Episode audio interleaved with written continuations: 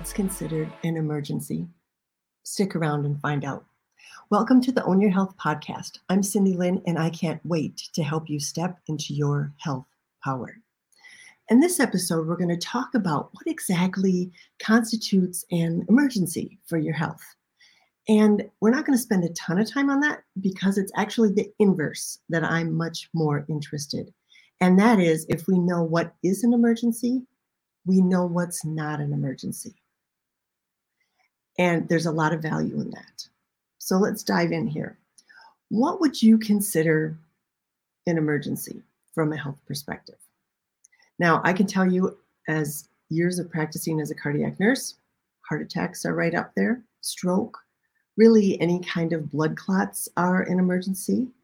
Um, massive trauma from, say, a car accident or, or that type of thing um, uh, uncontrolled bleeding. Those kinds of things are emergencies. Anaphylactic shock, so extreme reactions, extreme allergic reactions, that would also be considered an emergency.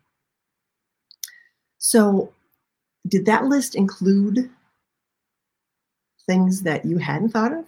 Or had you thought of a bunch of things that aren't necessarily on that list? Now, I'm not going to claim that that's absolutely inclusive of everything that's an emergency. But the point of this, and what I really want us to focus on today, is that most of what happens to you in the doctor's office, most of the time when you're sent for tests and you go back in and you have a follow up appointment and you get a diagnosis, even if it's something that's serious, like cancer or autoimmune disorders or any one of the plethora of things that we can be diagnosed with these days. It most likely is not an emergency. And I know that may sound like I'm trying to minimize that experience or minimize how frightening it is to hear the words you have cancer. But the value in knowing that you are not in a medical emergency means that you can stop, you can pause, and you can think. There is time to ask questions. There's time to look for solutions. There's time to investigate different options. And that's frequently not the case in an emergency. If you're picked up in an ambulance, having a heart attack, go to the hospital, many, many things are going to happen automatically without you making any decisions. And they need to because it's that much of an emergency. But when we have other health conditions, even if they're very scary, even if they're serious, serious doesn't equal an emergency. And that's an important distinction to make. Because I want you to think about times in your life and probably if you're listening to this, you have had times in your life where you've gotten bad health news or you've had an emergency. And think about the emotions it evokes. Think about uh, about the things that rush through your mind, or maybe nothing. Maybe you just go blank in those kind of situations. Now, what if you take the approach to the non-emergency situations that okay, this is a big piece of information I have gotten However, I have time to digest this. I have time to process this information. I have time to investigate. And that's where, when you take that pause, it can make a world of difference. And I want to share with you um, the story of one of my clients. Excuse me. And I've shared it before, but I think it's a super important one to make in terms of owning our health, owning our decisions, and actually having the time to gather the information to make informed decisions. So I had a client come to me, and she came to me long after the fact as she was beyond her uh, treatment time, was having some difficulty with her body, wanted help with movement, and came into my office. And so I'll I'll call this woman Sarah, she came in and she was quite upset with how her body was um, performing, I'll say, how she was able to move, how she was able to exercise. And she said it nothing had ever been the same since she got her breast cancer diagnosis. Much of the movement that she was attempting to do and many of the things weren't really directly physically related to what she was experiencing at the moment. And so we sat down to talk and kind of unpack the story. And this is something that we we really do a lot of in the community look at what our story is around the experiences that we've had and I can um, short, shortcut here. An emergency experience gives you a very different, very frightening story that's much harder to go through and to live with than if you have a story of a diagnosis in which you are managing your health and you are owning your health and your decisions. So let me get back to Sarah. She shared with me that she went in for a routine mammogram. One afternoon, she took off of work a little bit early was going to go for the mammogram and then pick up her kids from school. Easy peasy. Many, many of us have done that. I'm sure most of you women can relate to that kind of experience. You make the appointment, you don't look forward to it, you go in and do it.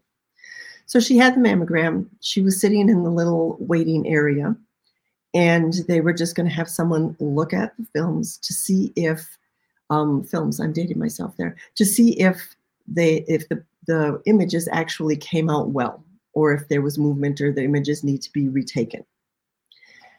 So she's sitting there waiting, and someone comes out, a technician, and says, You know, we've seen something suspicious. We'd like to take you back for a biopsy.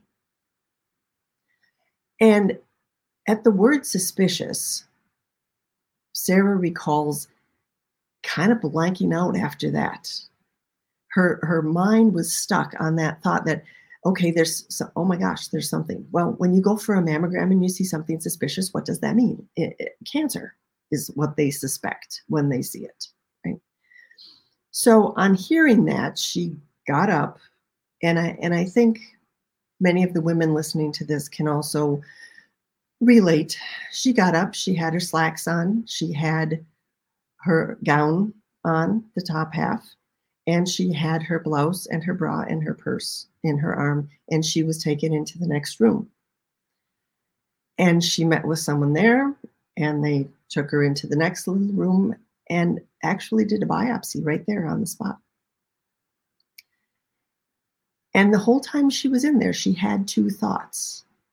I have cancer and i can't pick up my kids and it was tremendously stressful. It was so stressful for her, that experience, that the, the trauma of that stress stayed with her through the entire course of her treatments and even afterwards. And I'll share the rest of her story at some other time because it is quite interesting. But that feeling to her of being out of control, of of being stuck in these thoughts of being in kind of a panic mode because and this is the point in all of this here because her mammogram results were treated as an emergency. And i promise you mammogram results are never an emergency. And that may ruffle a few feathers in the medical community but let me tell you how this works if you're there on site and they can keep you on site and keep you in the system, they can keep you as a patient and they can do the treatments that they want to do on you and for you. And once you're in that stream, there's very little informed consent given. You're just kind of like, and, and my client stated this, it was like being on a conveyor belt where she didn't actually even remember herself walking from room to room.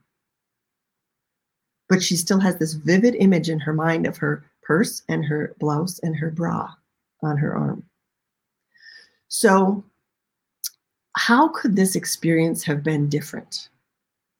Well, if Sarah knew then what she knows now, and let me tell you, she is an extremely strong advocate for her health she would have known that any results you get from a mammogram are not an emergency. An ambiguous result from a mammogram may require that more images are taken if for some reason, like I said, the images didn't come out well, and that can happen. Or they may want to proceed with a biopsy.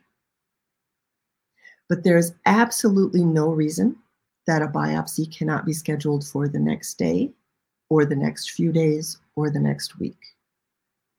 So you might be thinking, what difference does that make? Well, it makes a huge difference when it comes to owning your health and staying in some sort of sense of control. How could this have gone differently? Well, Sarah could have gotten her results or gotten the, the preliminary results saying there's something suspicious and we would like to do a biopsy. And Sarah could have easily said, okay, that sounds scary, but I'd like to reschedule that biopsy. When's the next opening? And by taking that time, by rescheduling it for a day or two or three or a week down the road, Sarah would have time to not worry about picking up her kids.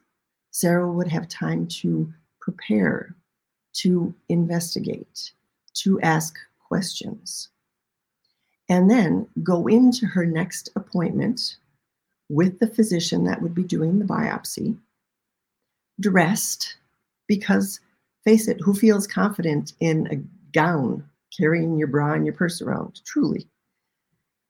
But to go in as an equal partner in her health, to ask the questions, to learn about the risks of biopsy, because guess what? There are risks.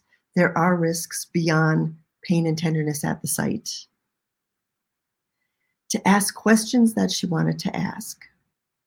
And even more importantly, to bring someone along.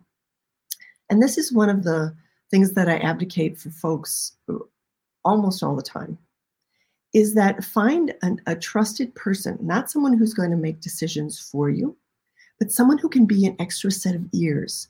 Because when we hear those words, when we hear suspicious, when we hear possible cancer, when we hear biopsy, which is an invasive procedure with possible complications, with side effects, when we hear these words, we get scared and we become anxious.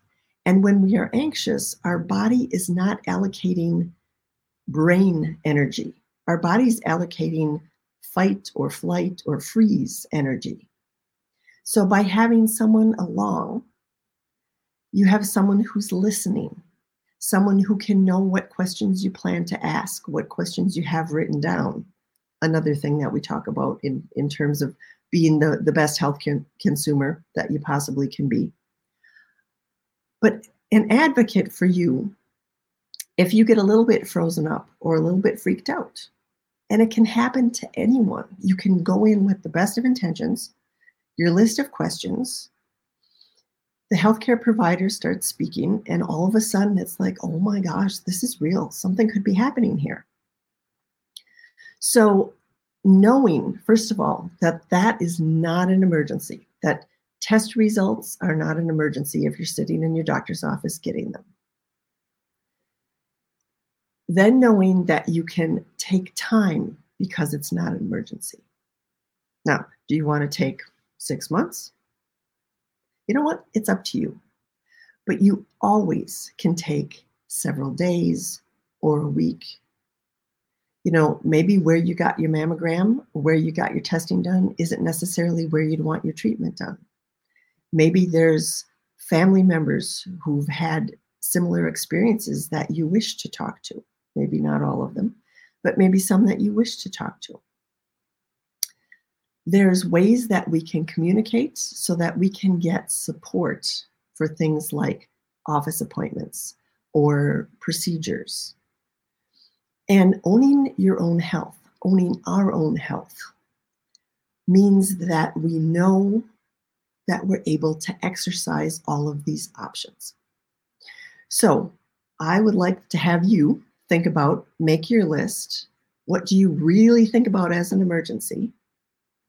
And then what kind of things do you think about in terms of your health that are serious or that are important or that absolutely deserve attention? But are you taking the time you need to gather the information so that you can truly make an informed choice and own your health? Now, I'll put a couple of resources in the show notes. One of them is talking about your diagnosis, and this is a whole communication guide for really any kind of any phase that you're in with healthcare um, issues or healthcare situation and how you can talk to people, share what you need to get support, and still maintain your privacy. I'll also share the link for the Heal Your Life Circle, which is a great spot because monthly we dive into all kinds of topics related to owning your own health. Until then, let's own it, and I'll see you next time. The information contained in this podcast is provided for educational purposes only. It is not intended as medical advice. I am a nurse, but I'm not your nurse. Please see your personal health care provider for any concerns.